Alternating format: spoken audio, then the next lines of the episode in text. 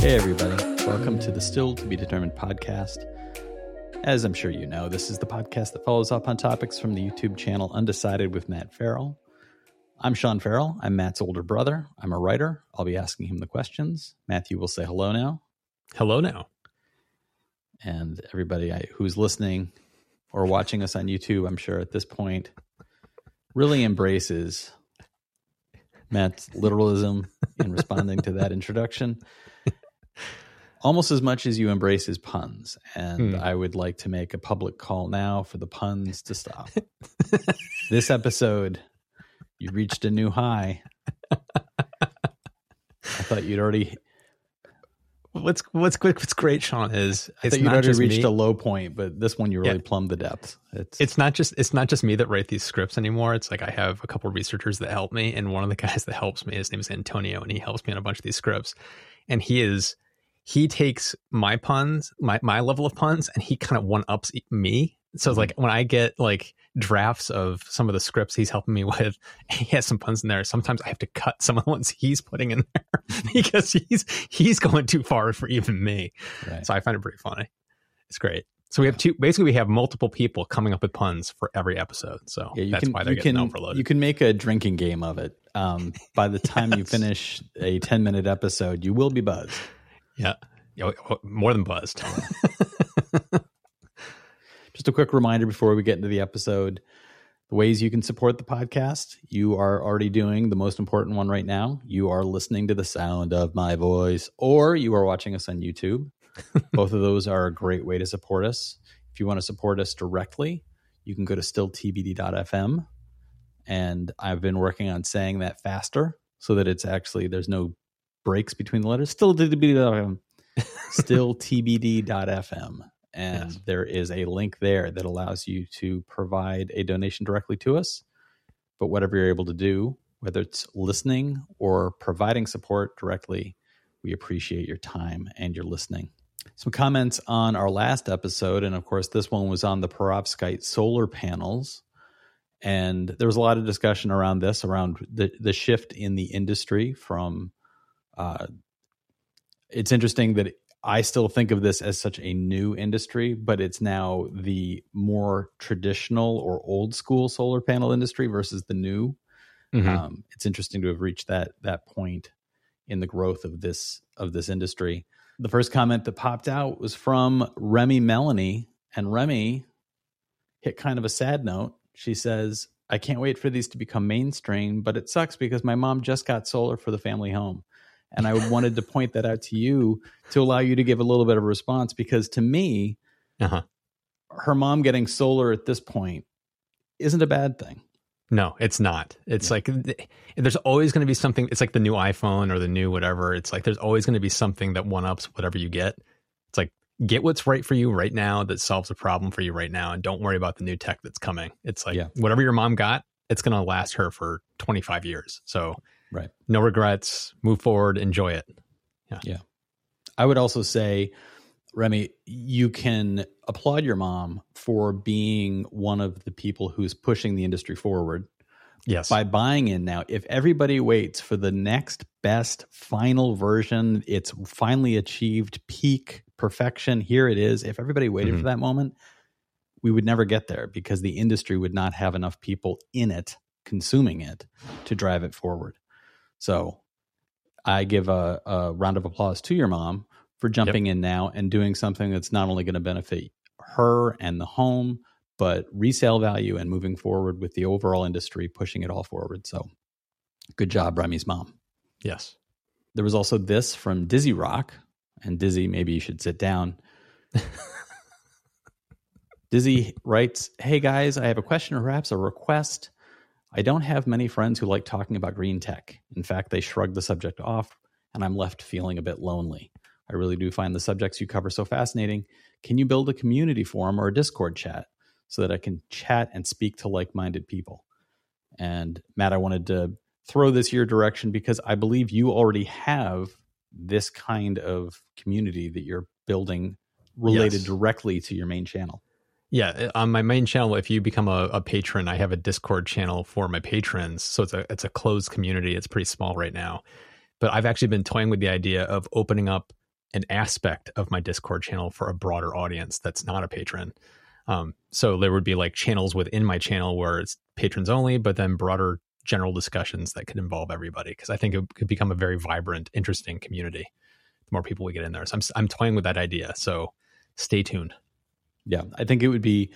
I, I have two responses to that. One is to Matt to say uh, I strongly encourage figuring out a way to to create a non patron side of of that community. I agree with you. I also think a lot of the people who are patrons would definitely already be engaged with that. Yes. So there would already be an existing community.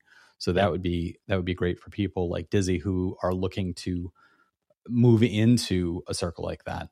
The other response I have to that is to Dizzy, if you are thinking about going in and becoming a patron, Matt's patron levels are not exorbitantly expensive. There are you can basically go in at any tier that you want to, uh, down to a dollar. So Yeah. you know Everybody, it's like if you have a buck, you get access to the Discord. It's it's it. There's no criteria like for donations. Everybody gets in. And Matt has always talked about how engaged and active his forums are. So I think that people who are curious about it and jump into it, whether it's through Patreon or whether it's through a future free version that Matt might create, uh, I think I think everybody would be excited to find a community there that's interested in the same things they are. So, today's episode, we're going to be talking about Matt's most recent episode. This is Why Algae Could Be the Plastic of the Future. This from September 21st, 2021. We have achieved autumn or Mhm. fall, depending on what your favorite term for this season is. This episode, I thought, was really qu- kind of remarkable from a number of different angles. The main one for me being here's a solution to a problem that's been created by us. Yes. So um, it's kind of a good news, bad news situation. Like Mhm. there's a bunch of dominoes falling, which have led to effectively pollution of water through not plastics and other materials, but through just overgrowth of something as a result of the things that are getting into the water streams. Mhm. And then we have to solve that problem. Mhm. And this is, I think, a really interesting look at an industry that is a public private partnership to solve the problem for the public while providing private enterprise an opportunity to get a key component of Yeah. of, Yep. a, of a thing that they need to make their product. And one of the comments that popped out at me was from Rakta Bomb, who says it's very true that algae has the potential to be the oil of the future. It's also true that oil is the algae of the past. I thought that that belongs on a T-shirt. that belongs that belongs on a t-shirt, Rakta. So get out there, trademark that, get it out on a t-shirt, and Matt and I will be your first customers. I thought that that was brilliant. yes. It really that comment, while a great tw- turn of phrase, um, Yeah. really does kind of encapsulate the point of this video, which is we have products we make, and people are always going to demand that certain products be made. Nobody's out there demanding like my shoes must be made out of plastic, but people want shoes. Yes. So you start hitting that point of shoes. like, okay, Yeah. what are we going to use if it's not? You know, there's of course leathers. Well, some people say I won't wear leather because you're killing animals for their skins. There's a whole, you know, there's every Venn diagram available is going to have huge areas of overlap and gaps where there's going to be a question mark around any kind of product you buy in our Mhm. contemporary setting. Yep. It's extremely complicated to say I live 100% ethically according to You- my goals. Yeah. You're not going to be able to do that. Yeah. And this is a solution to a problem and a solution to a secondary problem for those people who are saying, I need shoes. I don't know what else to do other than buy the sneakers or the flip flops or whatever and and some you you kept referring to them as sneakers. It's very clear the shoe industry is not only moving toward figuring out how do we do things sustainably how do we do things that are environmentally friendly. The shoe industry has to know that unlike other clothing industries their products immediately go into a landfill. Yeah. You know Yeah, you end up with an old suit and you can take that and sell it to a secondhand clothing shop and then 25 years from now it's vintage and somebody else continues to wear it or the fabric can actually be broken down repurposed as yarns and threads for other products and have a whole other life but when you've got a old shoe with a hole in the sole Well, there's not a whole to lot to do with it we used to repair shoes. I mean, it- there used to be shoe repair, but now shoes are made in a disposable fashion. Yeah. because it's the cheapest way to ma- mass manufacture them, and so it's it's like the whole issue of systemic change. The biggest way to make the biggest environmental impact is to make the companies that are making all this stuff do it in a smarter, more sustainable way. Mhm. And that's one of the reasons I got kind of gravitated towards looking at this, which was this is one of those ways. It's like they're going to continue to make these cheap, mass produced, disposable shoes. Well, how can they do it in a way that's when you dispose of it, it literally just breaks down in a landfill? So it's plastic never does, these do, which is Right. the, the really cool part. Which leads to one of the first questions I wanted to talk about, which is from Roman T. Roman wrote, I wonder how did these six month till degraded shoes survive in damp and warm environments with lots of bacteria, like being worn on human feet, for example. This algae foam is cool and it sure has its uses, but getting rid of packaging seems like a better way to help the ecology. I buy new shoes maybe every eight months or so, but I have to eat every single day. So he's Yeah. not wrong to point out that, No. that this isn't a you pick one thing to fix and then move forward. You like this is something where uh like food packaging as he as he's pointing out across the board we need to be looking at all of the ways that plastics and other materials get used in our daily life. I live in New York City. This very thing has come up in the past year or so where New York City has put restrictions on plastic bags and food packaging. So we are no longer able, you no longer get foam in your food packaging when you pick up food to go or a leftover container. It's, uh, you get aluminum with a, a lid. Sometimes you get a pressed paper that is, you know, clearly intended to be Right. to- something that's thrown in a trash but will break down. Um, but the the plastics, the foams, they had to be removed because they were literally in New York City, depending on what neighborhood you're in, uh, tumbleweeds of plastic bags could blow down the street. Well, It was it's like these were things that were a problem. Yeah, it's it's this kind of stuff. Like I did a video on the mycelium fungus being used for like foam style plastics. It's like it's the examples I used in that video and the examples I used in this video are not the only way to use them. It's just this is one of the big first ways we're seeing it getting used. So it's like just think about how algae and mycelium fungus in time will end up replacing those foam c- containers you get for takeout or the uh, plastic bags we get things in or the you know those foam those formed plastic I, I hate those packages that you're trying to cut them open you have to cut the thing out and you're cutting your fingers trying to get the thing out of the package the bubble packs it's like this kind of stuff could potentially replace all of that. And Yeah. all of it can be composted uh, in a waste in a landfill. So it's like that to me is what makes me so excited about this of looking 10 years into the future 15 years in the future 20 years in the future of how petroleum based plastics may be just gone and this would replace all of it And there's a lot of images that were in your video which demonstrate the use of this in exercise equipment, Yep. uh, yoga mats, playground equipment, playground safety, the the foam padding that goes beneath the playground equipment, which Mhm. um, all that kind of stuff wears out. The wear and tear on that is intense and will wear out within the five months, six months. And if this is the future of having a yoga mat and not feeling guilty about putting it into the garbage. Because when you have a used yoga mat that is now degrading to the point where it is literally falling apart and you know this is now garbage Yes. but you look at it and think my god what do i do? Yeah.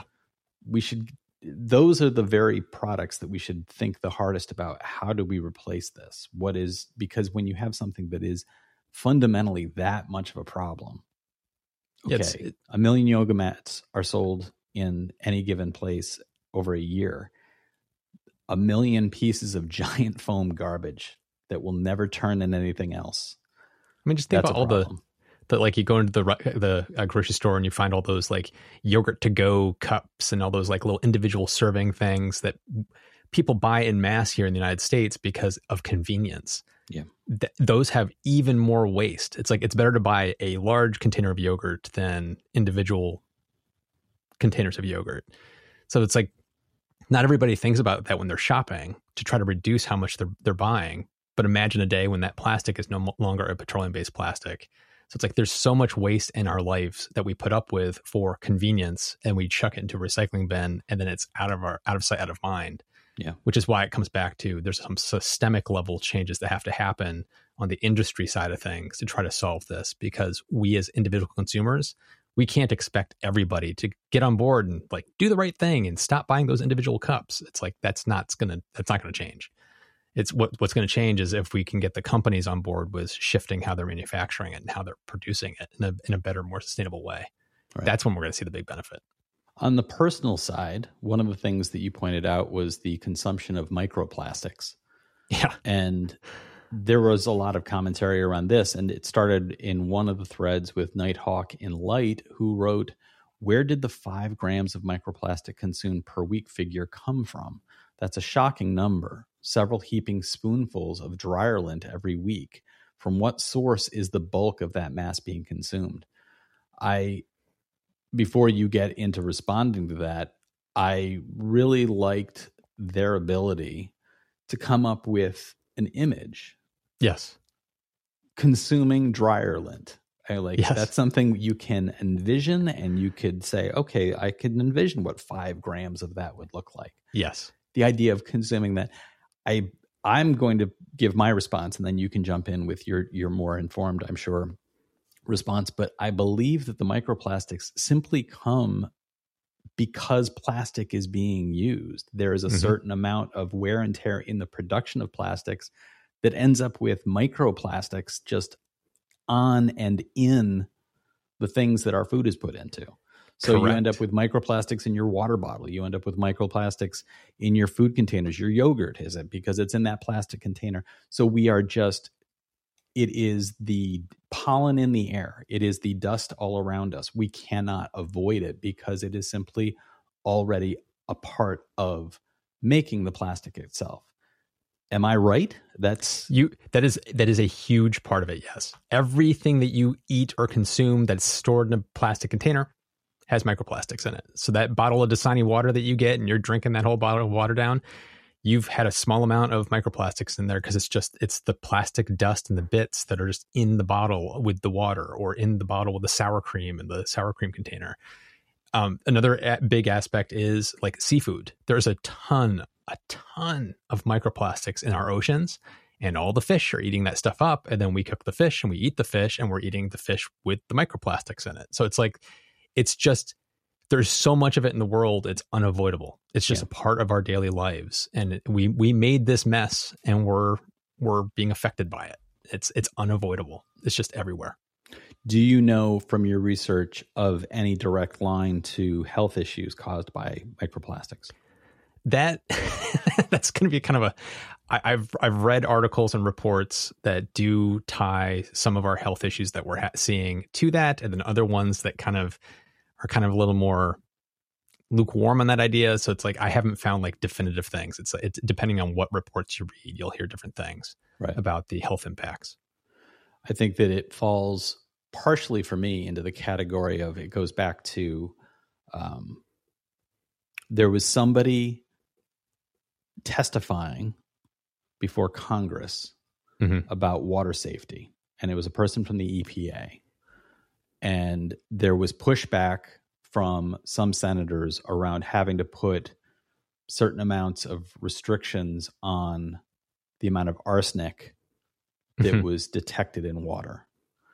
And this person from the EPA brought out a gallon bucket of water and an eyedropper and said the eyedropper contains arsenic. Now I'm going to start putting drops of water, uh, drops of arsenic into this bucket of water.